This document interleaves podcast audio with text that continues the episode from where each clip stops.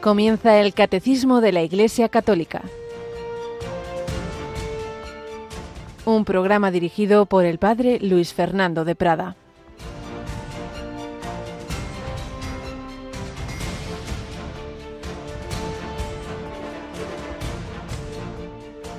que me envió, él mismo ha dado testimonio de mí. Nunca habéis escuchado su voz ni visto su rostro, y su palabra no habita en vosotros, porque al que él envió no lo creéis. Estudiáis las escrituras pensando encontrar en ellas vida eterna, pues ellas están dando testimonio de mí y no queréis venir a mí para tener vida. Alabado sean Jesús, María y José, muy buenos días.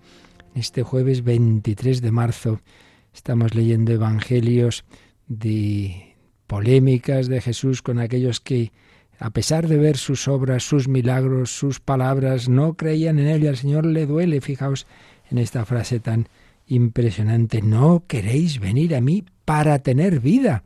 Pero sí, si el Señor que quiere, pues eso, darnos la verdadera vida yo soy el camino y la verdad y la vida. Yo he venido para que tengan vida y la tengan abundante. Pero cuando el hombre tiene el corazón torcido, desvía su mirada del bien, de la verdad, de la belleza. Entonces considera como que lo bueno es lo inmediato, ese determinado placer, esta, esto que yo ahora no quiero prescindir de ello y todo lo demás y todos los demás que se me oponen los veo como enemigos. Y por eso explica Santo Tomás de Aquino que el hombre que se aferra a un vicio puede llegar a odiar a Dios, claro, porque lo ve como enemigo del disfrute de ese vicio, porque ha cambiado a Dios por un ídolo. Y precisamente la primera lectura de la misa de hoy nos habla de lo que podríamos llamar el pecado original de Israel, la adoración del becerro de oro. Dios le dice a Moisés, pronto se han desviado del camino que yo les había señalado se han hecho un becerro de metal, se postran ante él, le ofrecen sacrificios y proclaman, Este es tu Dios, Israel, el que te sacó de Egipto. Y esto hacemos también nosotros. Este es nuestro Dios, el poder, el, el poseer, el placer, las tres P's, el dinero, la fama, el todo lo que nosotros nos hace sentirnos aquí, los reyes del mundo. Este es tu Dios. Adoramos a esos dioses y rechazamos al único y verdadero Dios, el que nos ha creado, redimido, dado la vida, el que quiere llevarnos a la vida eterna.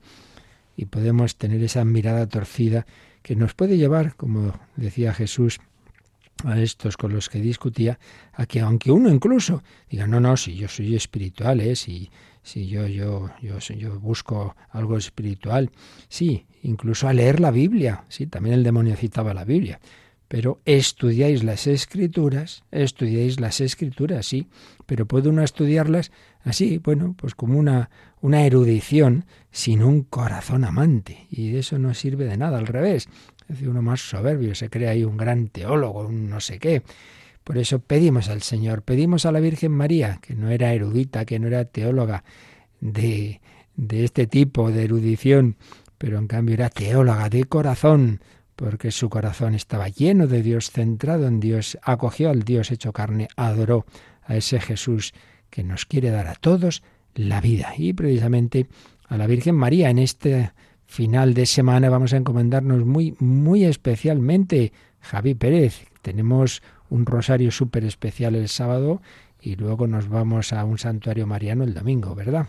Buenos días, padre. Pues así es. Tenemos este sábado, tendremos un Santo Rosario con la familia mundial de Radio María. Será a las 4 de la tarde, hora peninsular, y será retransmitido desde Nazaret. Allí rezaremos con la familia mundial de Radio María y al terminar este Santo Rosario, sobre las 5 de la tarde aproximadamente, una hora, una hora menos en Canarias, haremos la consagración de Radio María a la Virgen de la Anunciación, como hacemos cada 25 de marzo y será también retransmitida en directo desde Nazaret. Además, eh, para los oyentes que les interese, tenemos en nuestra web eh, la oración, esta oración de consagración de Radio María al, al, a la Virgen de la Anunciación y además se la pueden descargar en, como imagen para tenerlo más a mano en el móvil.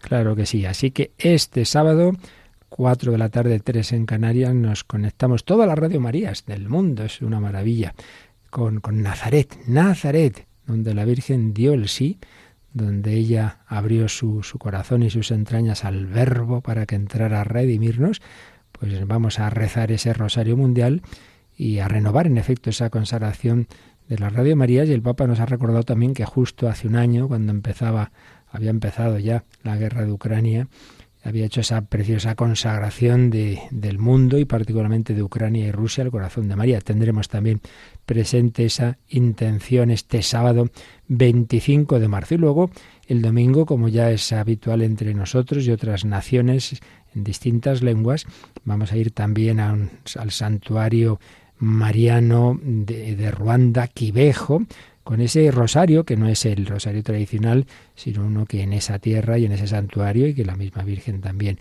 pidió a aquellos videntes, ¿verdad? En efecto, será este domingo a las 3 de la tarde, hora peninsular, y es un rosario que, como saben nuestros oyentes, rezamos todo, al menos un domingo al mes, desde este mm. santuario mariano, en el que, como bien decía, eh, la Virgen se apareció varias veces y, entre otras cosas, pidió rezar esta coronilla o rosario de los siete dolores. No es el rosario habitual, sino mm. un rosario centrado en los siete dolores de la Santísima Virgen. Así es. Bueno, pues precisamente estamos hablando también de esta familia que fue santa, ese matrimonio santo con hijas santas, y se santificó entre los dolores y los gozos, como la Virgen y San José. Misterios gozosos, misterios dolorosos.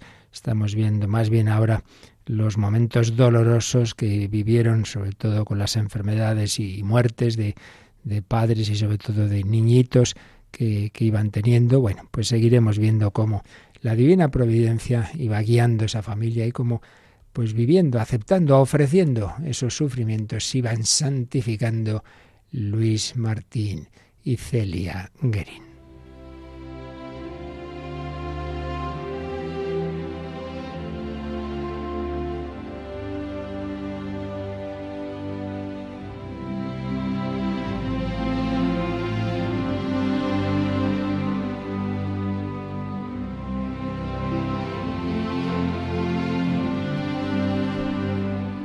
Historia de una familia, una escuela de santidad.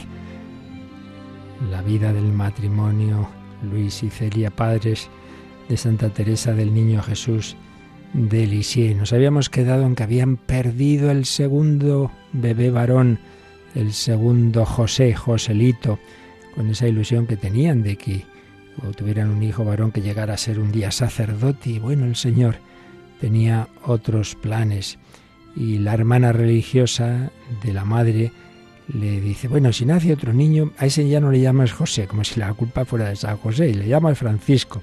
Y entonces su madre dice, escribe, ya he respondido que se morirá o no se morirá, pero que se ha de llamar José. Bueno, pues ponía en sus manos del Señor y de San José, y dice, mira, se muere o no, si se lo lleva al cielo o no, eso ya lo dejo en manos de San José, pero desde luego se va a llamar José. Bien, pues ahí iban ya estos desgarros en esos corazones, pero otra prueba asomaba en el horizonte, ciertamente ya más esperable.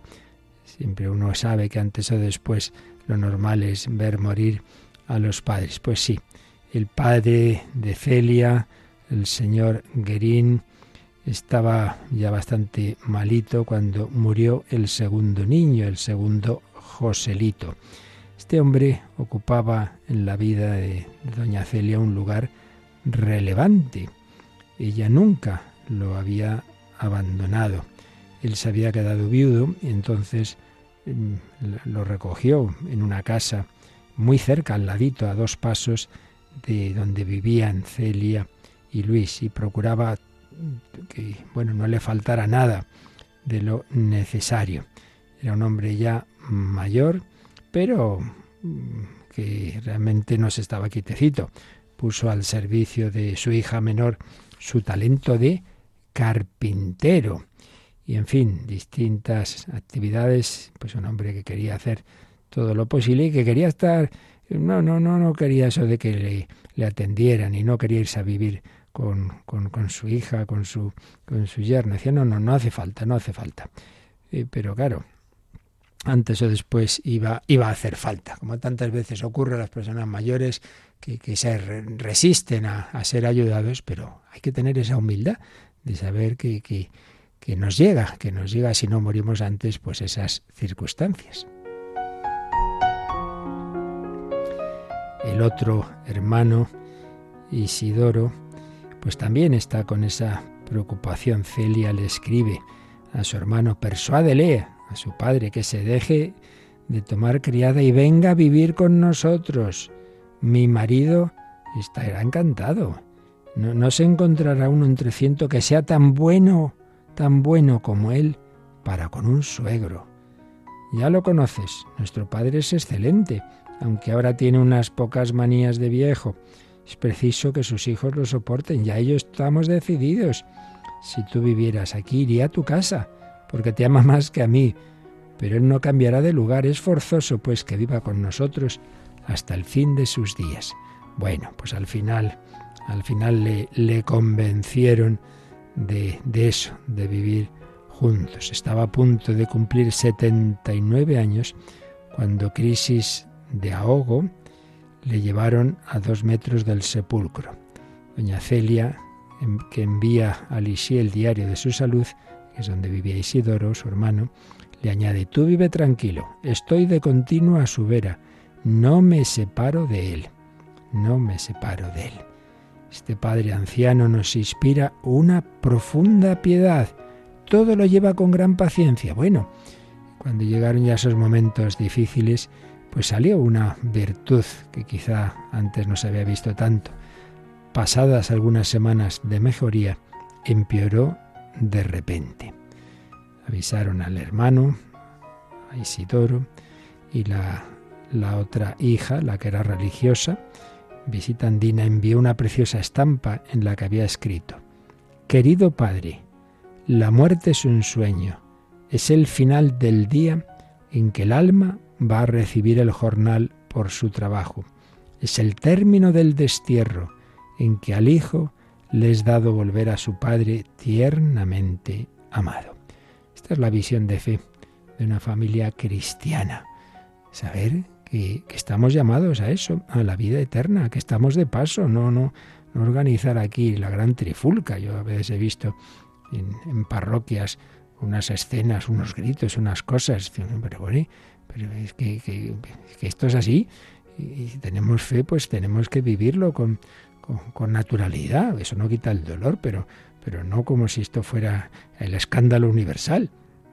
Hacía poco que le habían dado los últimos sacramentos.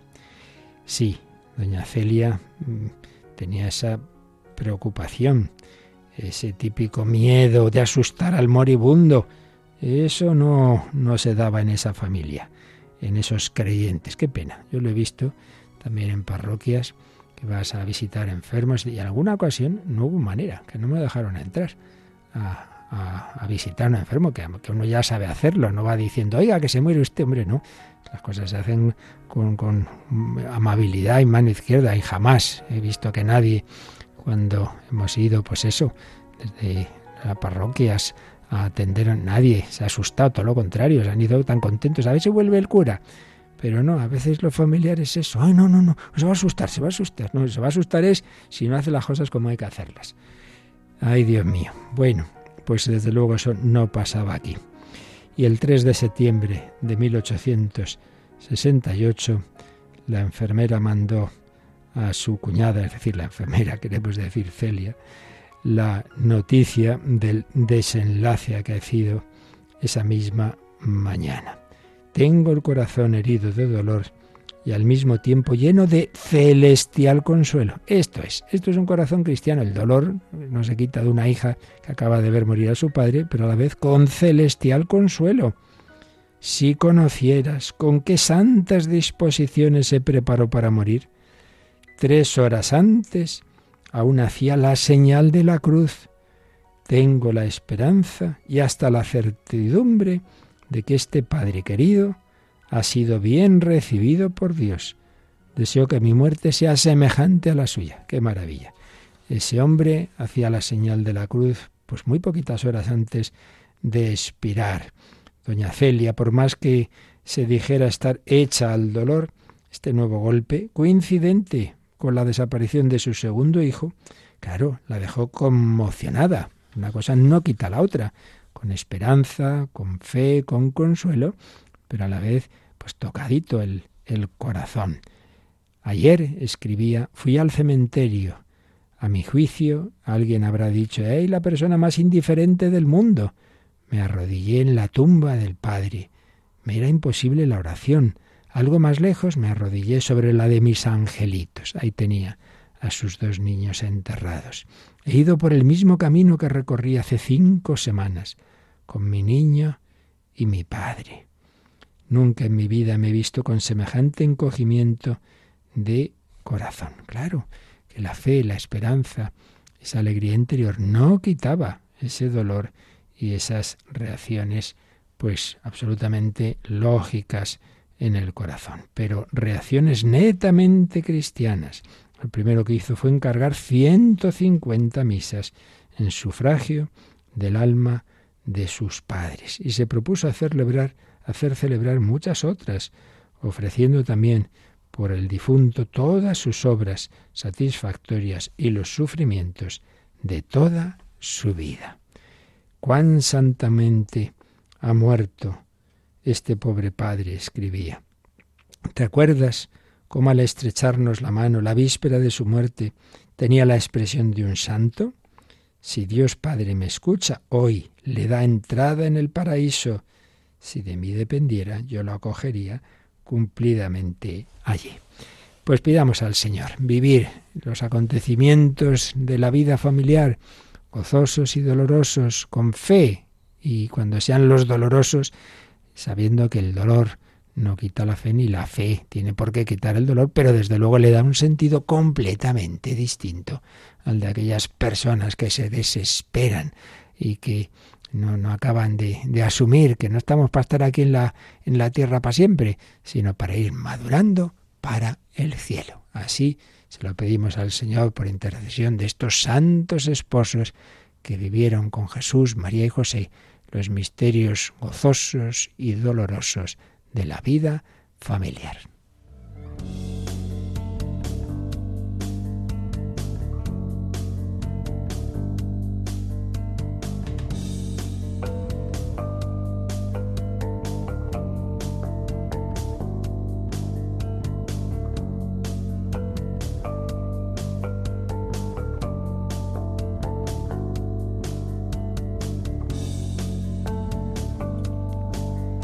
Y para ello, pues claro, alimentaban su fe en la palabra de Dios, en la oración y muy especialmente en los sacramentos y muy especialmente en el sacramento rey, el de la Eucaristía, la Santa Misa, la presencia de Jesús en los sagrarios, la Santa Comunión.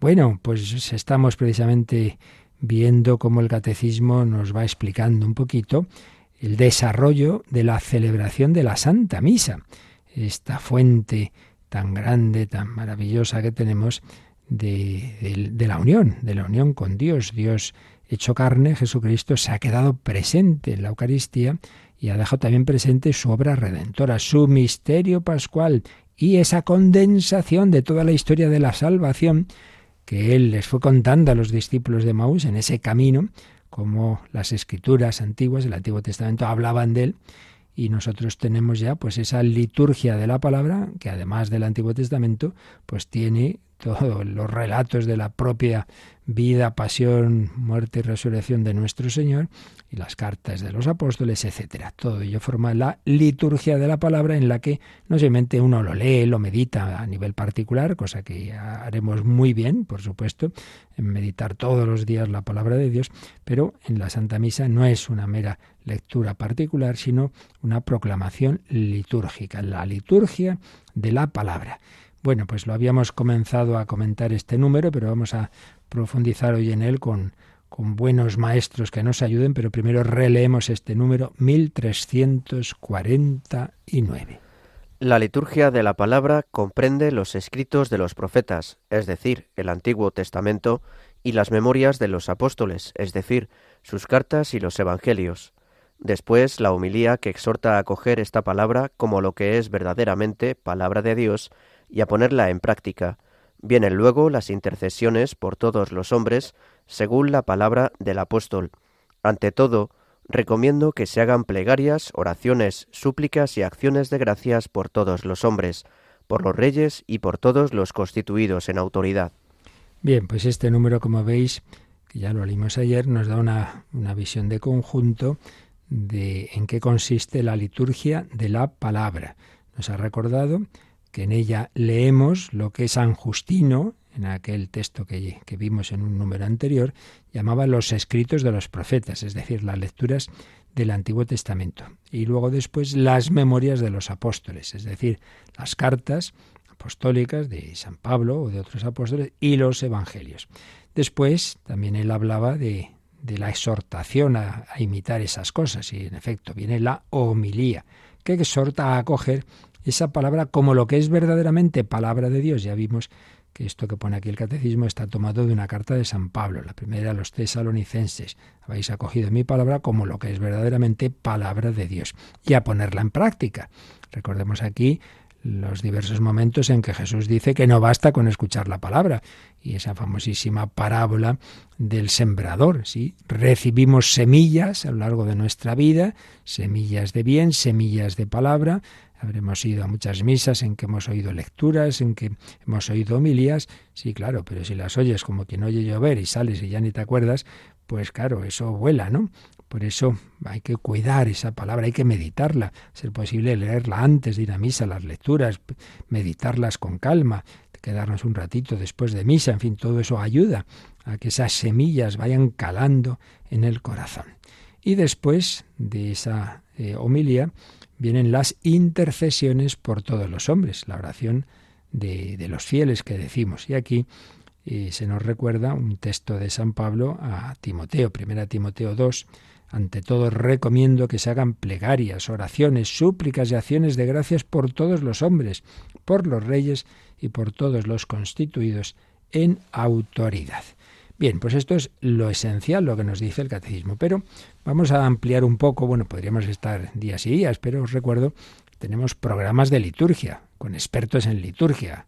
Un servidor no lo es, hombre, lo básico creo que lo sé, pero ellos son muy expertos para cuando tengáis ya cuestiones así más delicadas. Pero sí vamos de todas maneras a detenernos hoy un poco en esto de la liturgia de la palabra, ampliarlo porque a todos nos viene muy bien. Y en primer lugar, como hemos hecho en otras ocasiones, viendo qué decía esta exhortación apostólica post-sinodal en la que Benedicto XVI recogió un sínodo que habló de la Eucaristía, la exhortación titulada Sacramentum Caritatis, el sacramento de la caridad. Y en los números 45 y 46 nos habla de esto, nos habla de la liturgia de la palabra y decía, pido que la liturgia de la palabra se prepare y se viva siempre de manera adecuada. Y recomiendo vivamente, a ver qué recomendación, que en la liturgia se ponga gran atención a la proclamación de la palabra de Dios por parte de lectores bien instruidos. Claro, no puede uno ponerse a leer ahí de cualquier manera que, que ni, ni se da cuenta de lo que está leyendo. Esto muchas veces uno dice, pero, pero se estará entendiendo lo que lee. Por eso hay que, eh, hay que preparar bien a los lectores y, hacerlo bien en todos los sentidos. Gran atención, ¿no? Ah, bueno, esto es lo de menos. Ah, que lo lea cualquiera, hombre, no, no puede ser. Proclamación de la palabra por lectores bien instruidos. Nunca olvidemos, decía Benedicto XVI, y pone una, una famosa cita eh, inspirada en, santos, en los santos padres, cuando se leen en la iglesia las sagradas escrituras, Dios mismo habla a su pueblo y Cristo presente en su palabra anuncia el Evangelio. Añadía que si las circunstancias lo aconsejan, o sea que aquí va a decirnos una cosa opcional, se puede pensar en unas breves municiones que ayuden a los fieles a una mejor disposición. Es decir, antes de las lecturas se puede decir una palabrita que ayude, pues eso, a disponerse bien, a escucharlas, o incluso una munición referente a cada lectura. Leemos ahora de San Pablo, no sé qué, que nos va a hablar de no sé qué. Siempre tiene que ser algo breve y bueno, y si se ve que es conveniente, porque otras veces puede no serlo, eso ya, ya depende del pastor. Por eso tampoco que extrañarse que siempre hay sus posibles variaciones. Oiga, ¿por qué en tal parroquia hacen esto y en otra no? Mire, porque cada, cada, parroquia tiene su comunidad, su pastor, que puede considerar más o menos oportuno hacer esto o lo otro dentro de lo que es opcional. Decía también el Papa Benedicto que para entenderla bien, la palabra de Dios ha de ser escuchada y acogida con espíritu eclesial y siendo conscientes de su unidad con el sacramento eucarístico. Dos claves para entender mejor, acoger mejor la palabra de Dios. Una, espíritu eclesial. Claro, ¿qué quería decir esto? Lo que hemos dicho muchas veces. Nosotros no somos una religión del libro. Entonces, aquí lo importante es lo que diga la Biblia. hombre, la Biblia es un libro de la Iglesia. Y particularmente el Nuevo Testamento se va formando a lo largo de que, del camino de la Iglesia, que empezó antes de existir el Nuevo Testamento porque en Pentecostés ya empieza la Iglesia a predicar, a anunciar, y sin embargo el Nuevo Testamento se va escribiendo a lo largo de bastantes años, de ese siglo I.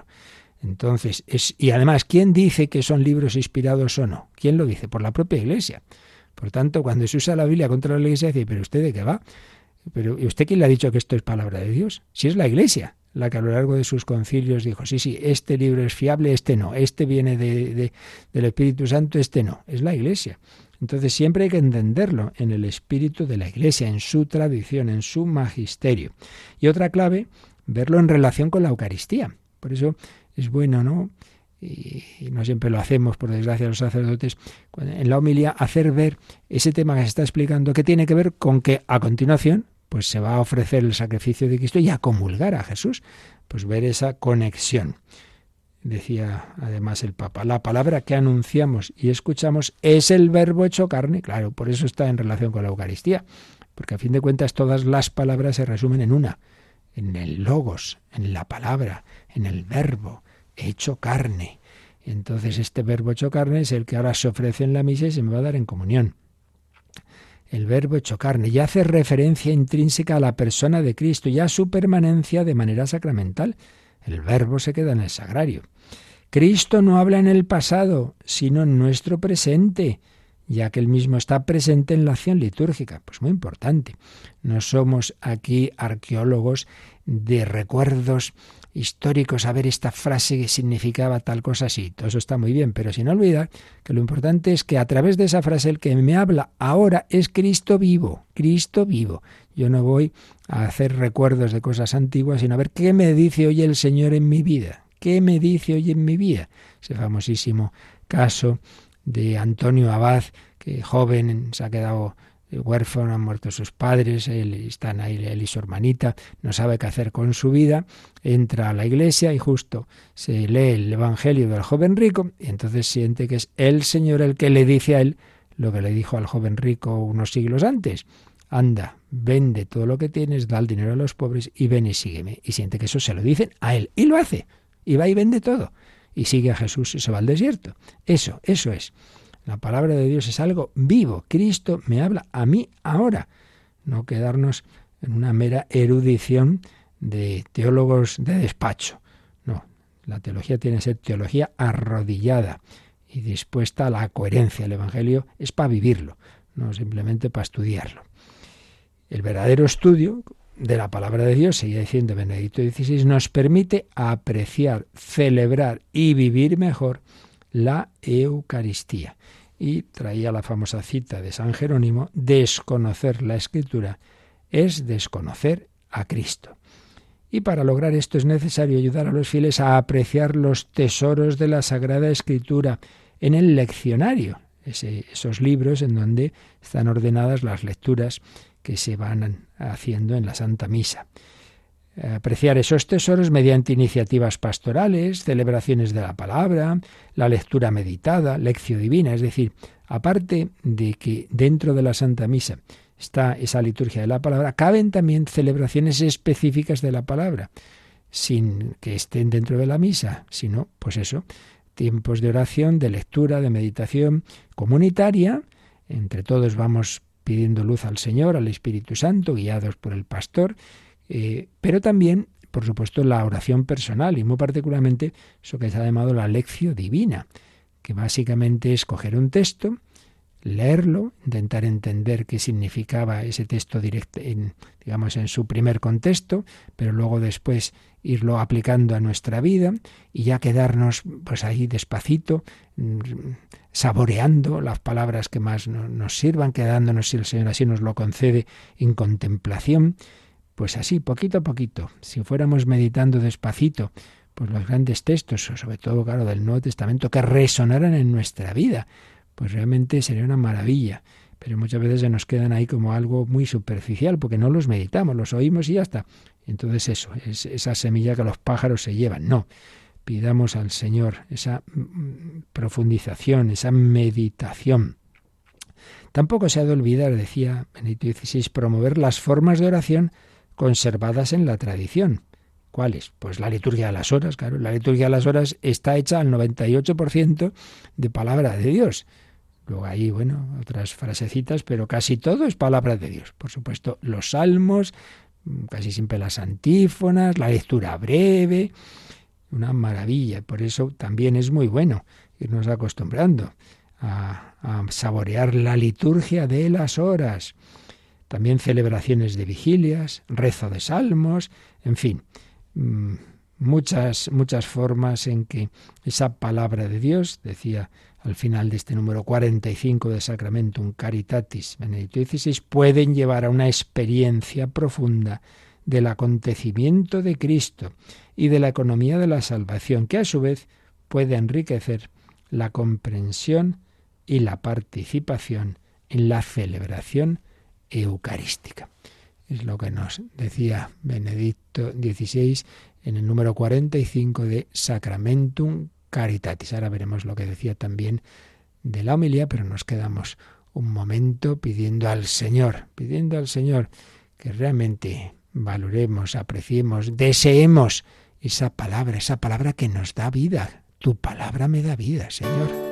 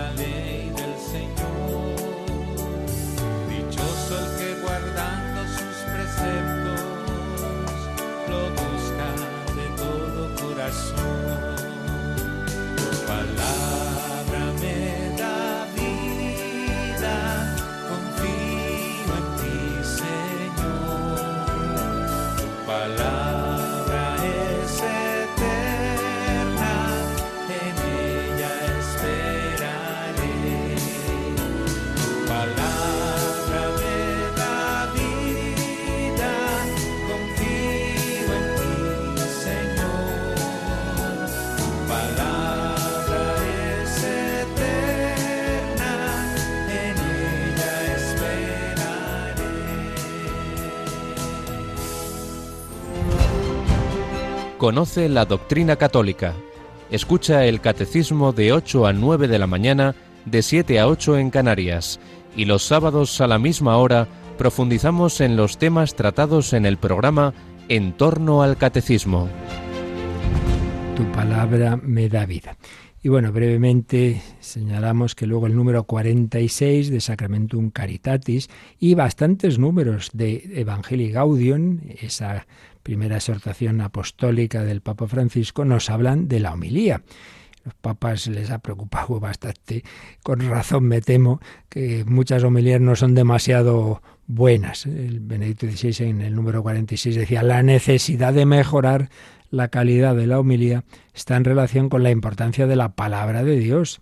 Es parte de la acción litúrgica tiene el cometido de favorecer una mejor, mejor, comprensión y eficacia de la palabra de Dios en la vida de los fieles. Por eso los ministros han de preparar la homilía con esmero, basándose en un conocimiento adecuado de la Sagrada Escritura.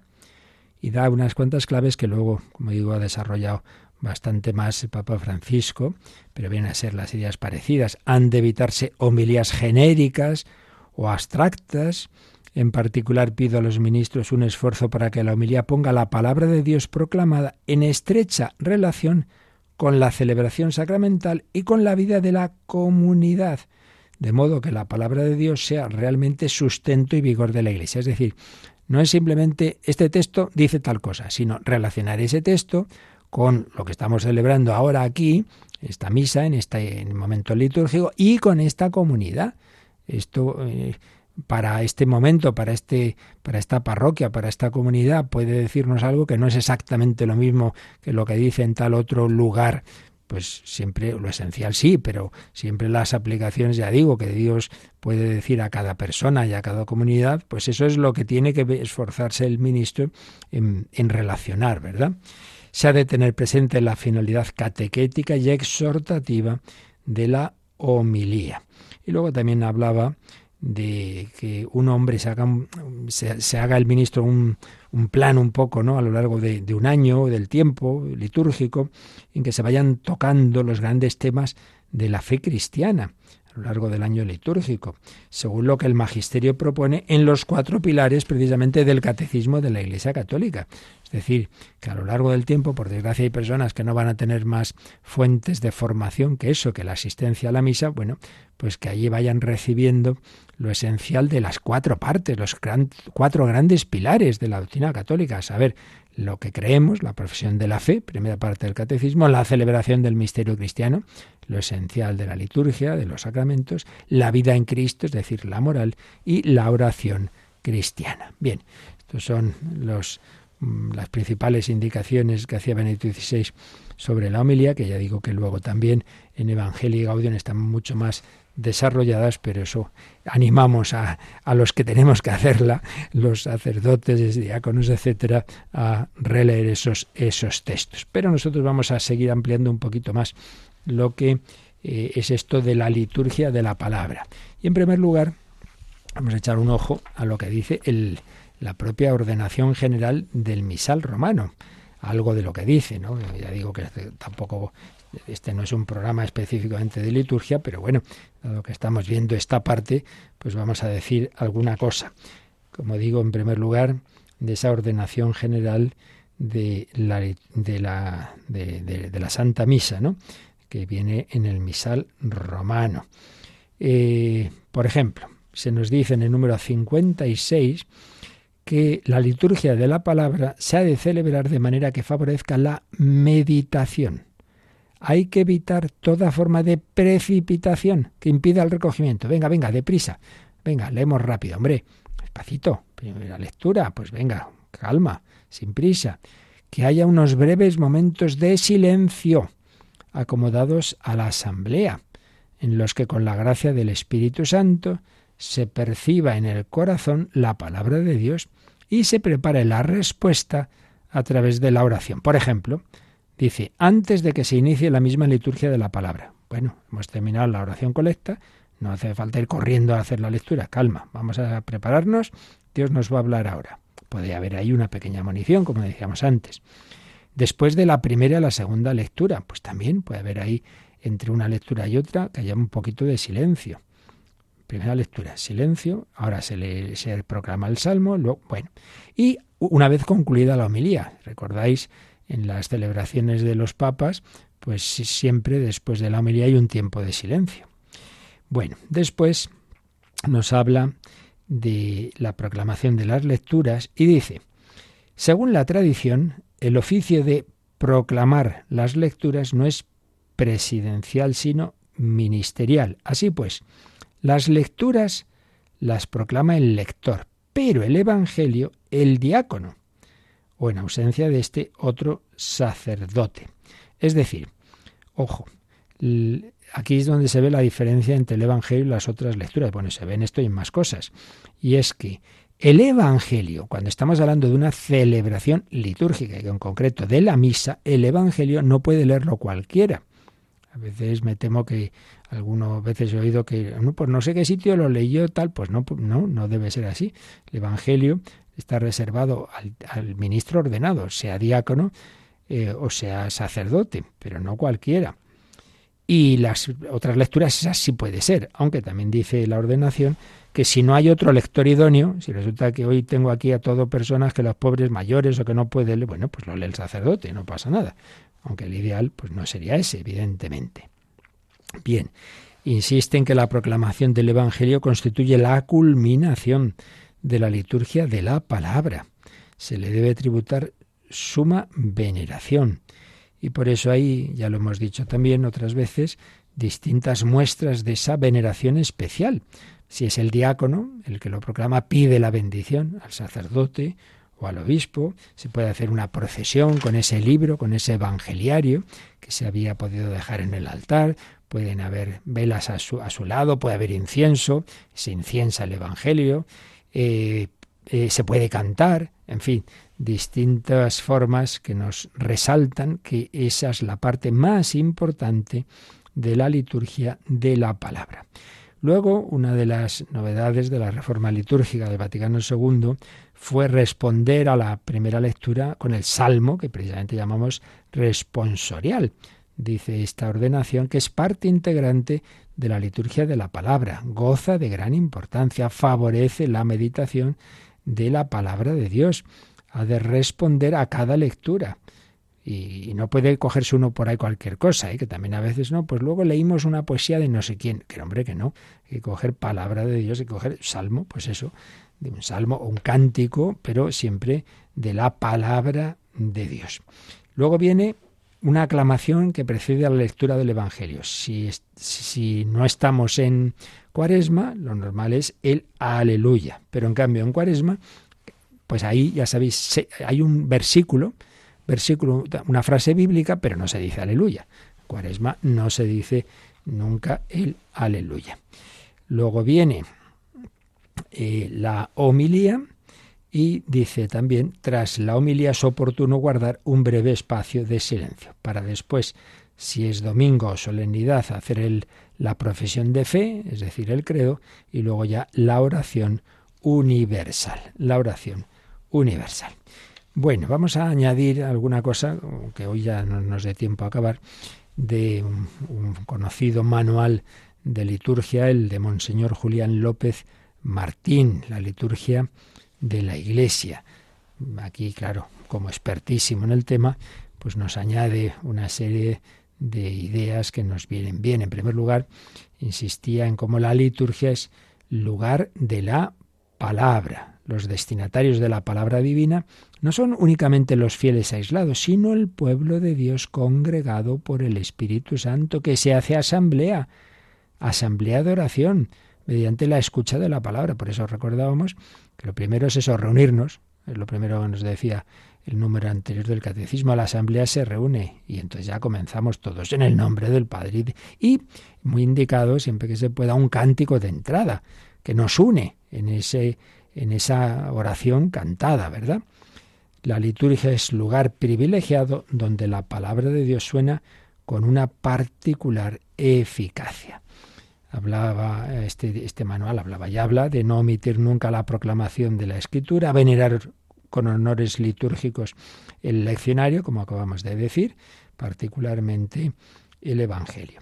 Y pues también eh, tenemos que agradecer en esa reforma litúrgica posconciliar se ha mm, abierto una posibilidad mayor que en toda la, historia de, la liturgia de muchísimos textos de la Biblia que a lo largo de los años, sea en el ciclo eh, ferial, entre semanas, sea en el ciclo dominical, pues se ha hecho una distribución de lecturas que nos permite el, realmente, pues la mayor parte, todo es imposible, pero la mayor parte de los textos de la Sagrada Escritura, sean del Antiguo y del Nuevo Testamento, sobre todo el Nuevo, que prácticamente se lee todo, se lee casi todo a lo largo de, de los años, ¿no? Y eso es una maravilla. Y así, pues los fieles podemos, digo podemos porque a veces me acuerdo un profesor mío muy que tenía su chispa, decía, eh, los sacerdotes y los fieles. Dice, bueno, ¿qué pasa? ¿Que los sacerdotes somos infieles? No, los sacerdotes somos fieles cristianos, claro. Otra cosa es los fieles laicos, vale. fieles laicos, fieles consagrados y fieles presbíteros, ¿vale? Pero todos somos fieles, se supone, ¿no? Pues de que fieles es de, de lo que tenemos fe. Bien, pues para todos se nos ofrece esta riqueza inmensa de la palabra de Dios. Ese Dios que decíamos antes sigue hablando ahora a los hombres para que no nos falte, no nos falte esa indicación de qué tenemos que hacer en nuestra vida. Nos habla desde los hechos ya realizados en la vida y muerte y resurrección de nuestro Señor Jesucristo, el Evangelio, también en la explicación o ilustración de estos hechos en la Iglesia, las lecturas de las cartas de los apóstoles, o la prefiguración que hacían de todo ello los profetas, pues el Antiguo Testamento. Y siempre con el Evangelio como culmen de la revelación divina y de la proclamación de las Escrituras. Por eso también otro detalle, ¿no? Las lecturas las escuchamos sentados, pero en cambio, cuando llega el Evangelio, nos ponemos de pie. Nos ponemos de pie. Es otro símbolo de, de que ahí llegamos a la culminación de, por un lado, la historia de la salvación en Cristo y luego, pues, de la celebración litúrgica. Y a su vez, pues siempre situando en primer eh, término el misterio pascual. Al final todo, todo nos debe mm, hacer, ahí está también ¿no? el, el, sacerdote que, que nos ayude a entender cómo todo al final culmina en esa pasión, muerte, resurrección, ascensión al cielo y envío del Espíritu Santo por parte de nuestro Redentor. Bueno, seguiremos recogiendo ideas de este manual que nos ayuden a entender y vivir un poco mejor, así lo pedimos al Señor, esta primera parte, este primer gran plato de la Santa Misa, que es la liturgia de la palabra. Hoy pues algunas indicaciones hemos ido recogiendo del catecismo, de la Sacramentum Caritatis y ahora de este manual de Monseñor Julián López Martín, pero seguiremos recogiendo algunas ideas más antes de pasar al siguiente número del Catecismo. Nos quedamos aquí y si tenéis cualquier cuestión, cualquier duda de este u otros temas, que sepamos responder y si no ya sabéis que programas de liturgia con expertos que saben mucho más que un servidor de esto, pues tenemos sobre todo los lunes a las 5 de la tarde, las 4 en Canarias, y ahí siempre podéis recurrir. Pero bueno, si ahora tenéis alguna cuestión, algunos minutitos nos queda para ello. Participa en el programa con tus preguntas y dudas. Llama al 91005 9419. 91005 9419. Puedes escribir un mail a catecismo arroba radiomaria.es o escribirnos un mensaje al teléfono de WhatsApp 668 594 383 668 594 383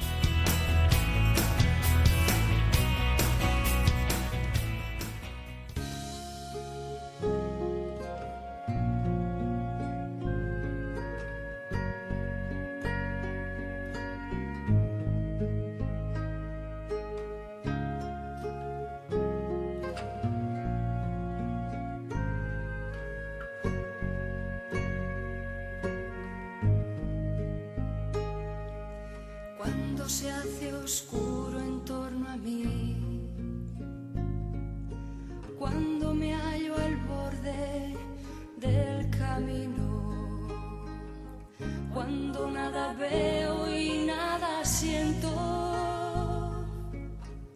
Ayúdame a vivir de fe. Solo tu Señor tienes palabras de vida eterna.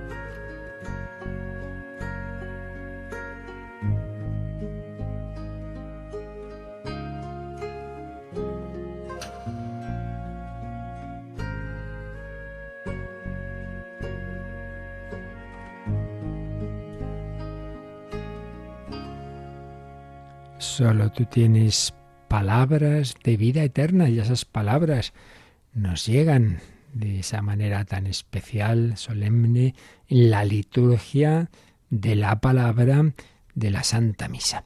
Y ahí, pues, como decíamos, tiene un papel pues muy importante la, la homilía. Por desgracia, pues, en fin, no siempre lo hacemos como deberíamos. Bueno, nos había llegado un correo ayer al final del programa que decía, real, recientemente asistí a una misa en la que, de diario, en la que en su breve homilía, el sacerdote dijo que Jesucristo había nacido, se había nacido y criado en Nazaret. Eh, sé que hay escritos, sé que hay libros escritos que así lo expresen y crean confusión. ¿Puede aclarar el porqué de esta afirmación? Pues no, no puedo aclararlo porque no sé qué, qué quiere decir esto. Me sorprende. Vamos a ver, criado sí, claro, criado en Nazaret, eso sí, porque enseguida no estuvieron en Egipto todo el tiempo. Ya, ya sabemos que, por ejemplo, a los 12 años, y ya se dice que antes ya iban a Jerusalén los padres de, del niño San José y la Virgen, ¿no? Entonces sí, criado en Nazaret, sí, claro, porque vuelven, al cabo de no sabemos cuánto tiempo, no debió ser mucho, de Egipto eh, y ya se van a Nazaret, pero eso de nacido en Nazaret, pues si, si realmente dijo eso el sacerdote, ¿qué quiere que le diga? Me sorprende, pero claro, eso tendría que preguntárselo a él, no a mí, porque desde luego no tiene fundamento ni, ni bíblico, ni arqueológico, ni de ningún tipo. La verdad es que a veces decimos cosas que, en efecto lo único que hacen es generar dudas, que uno, a lo mejor hay teorías por ahí, bueno, pues mire, eso es, para eso están las facultades de teología, los seminarios de expertos, pero en una homilías no nos metamos en historias raras que, que lo único que hacen es generar confusión. Javi, ¿tenemos alguna llamada, algún otro mensaje por ahí? Pues tenemos una oyente que nos ha preguntado por teléfono eh, se preguntaba eh, por qué no buscar personas que lean bien de manera que se las entienda, porque se quejaba un poco de que al sacerdote se le entiende muy bien, pero que al, algunas personas al leer pues hablan como para adentro, como que no las entienden. Mm. Comentaba esta mujer que ya se pone adelante para precisamente escuchar mejor y que no podía, por, lo menos en el caso de su parroquia le pasaba esto y preguntaba que por qué no buscar personas que lean bien en condiciones para que todo el mundo lo entienda, especialmente a las personas mayores que pueden tener problemas de, audición. Bueno, la idea general está clara, la hemos dicho, nos la dicen los papas y hombre, hay sitios en que se hace. ¿eh? Yo conozco parroquias en que hay grupos de liturgia que precisamente una de las cosas que hacen es esto, enseñar a leer y señalar las personas que van preparando las lecturas. O sea que hay sitios que se hace. Ahora, la pregunta que hace, si en su parroquia no es así, pues vuelvo a lo de antes. Tiene que preguntárselo a su párroco, no a mí. Yo ni sé dónde es ni, ni por qué, pues yo qué sé. Pues hay, también hay que a lo mejor hay sitios en que no, evidentemente, en que hay más facilidad, que hay una feligresía abundante, con gente más performada, otros que no. Bueno, pues eso que lo diga allí en su parroquia, pero está claro que la idea es que hay que intentarlo hacer como, como en efecto, en efecto dice. ¿Qué más tenemos? Otra oyente nos preguntaba por WhatsApp eh, en qué momento de la Eucaristía está mi ángel de la guarda atento a recoger mi oración. Bueno, vamos a ver. es ese tipo de preguntas que siempre digo, yo puedo responder de lo que está en la revelación, la revelación pública. eh, en ningún sitio de la revelación y de la enseñanza de la Iglesia se nos responde a eso. El ángel de la guarda está siempre. El ángel de la guarda, eh, pues eh, tenemos, eso sí que es doctrina católica, que, el Señor pues nos, nos ayuda a través de los ángeles de la guarda. Pero precisar más que eso, decir, no, aquí, ahora, no sé, eso ya, eso hay que no, no, no podemos andar así, pues eso. ¿y, ¿Y cómo será esto? Hay que fiarnos de lo esencial. Lo esencial es eso, que el Señor nos ayuda. Entonces, encomendarnos al ángel de la guarda, eso está muy bien. Y entonces esos momentos que decíamos de oración antes de la misa, pues puede ser bueno. Es decir, también ahí pedir la intercesión, por supuesto, de la Virgen, de San José, de los y del ángel de la guarda pero lo, esa, esa pregunta tan concretita es, hombre, pues, pues esperamos que en toda la misa nos ayude el ángel de la guarda, pero más, más no podemos, no podemos decir. No sé si nos quedaba algún otro mensaje. No, de momento no tenemos nada más. Muy bien, pues nada, nos quedamos aquí con, con, con lo esencial, ¿verdad? Que es que demos gracias a Dios, que nos sigue hablando y que evidentemente nos puede hablar en cualquier momento, que haremos muy bien en nuestra oración personal, en ir mucho a la Biblia. Esto también quiero insistir, a veces se leen muchas cosas, se oyen muchas cosas y no hay que olvidar que la primera y principal es eso, es la palabra de Dios. Ay, el último libro, que mira que el último libro, el último y el primero y el más importante, a que no lo has leído, que es la Biblia, por lo menos el Nuevo Testamento, hombre, de pe a pa. Venga, vamos con ese. Y ya lo que no entiendas lo preguntas y eso a nivel personal, pero luego, en efecto, ojalá todos, es verdad que los sacerdotes los primeros, que no siempre lo hacemos, como nos decía esta señora, pues cuidar, cuidar esa proclamación de las lecturas, escoger a quien mejor lo pueda hacer para enriquecernos con esa palabra que nos da vida. Así lo pedimos a la Virgen María, que acogió a la palabra que se hizo carne en ella. Pedimos su intercesión y ahora la bendición del Señor para vivir este día. La bendición de Dios Todopoderoso, Padre, Hijo y Espíritu Santo, descienda sobre vosotros. Alabado sea Jesucristo.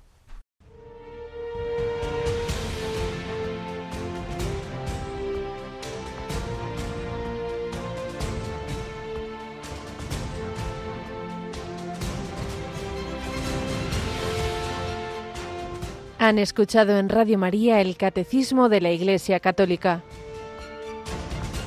un programa dirigido por el Padre Luis Fernando de Prada.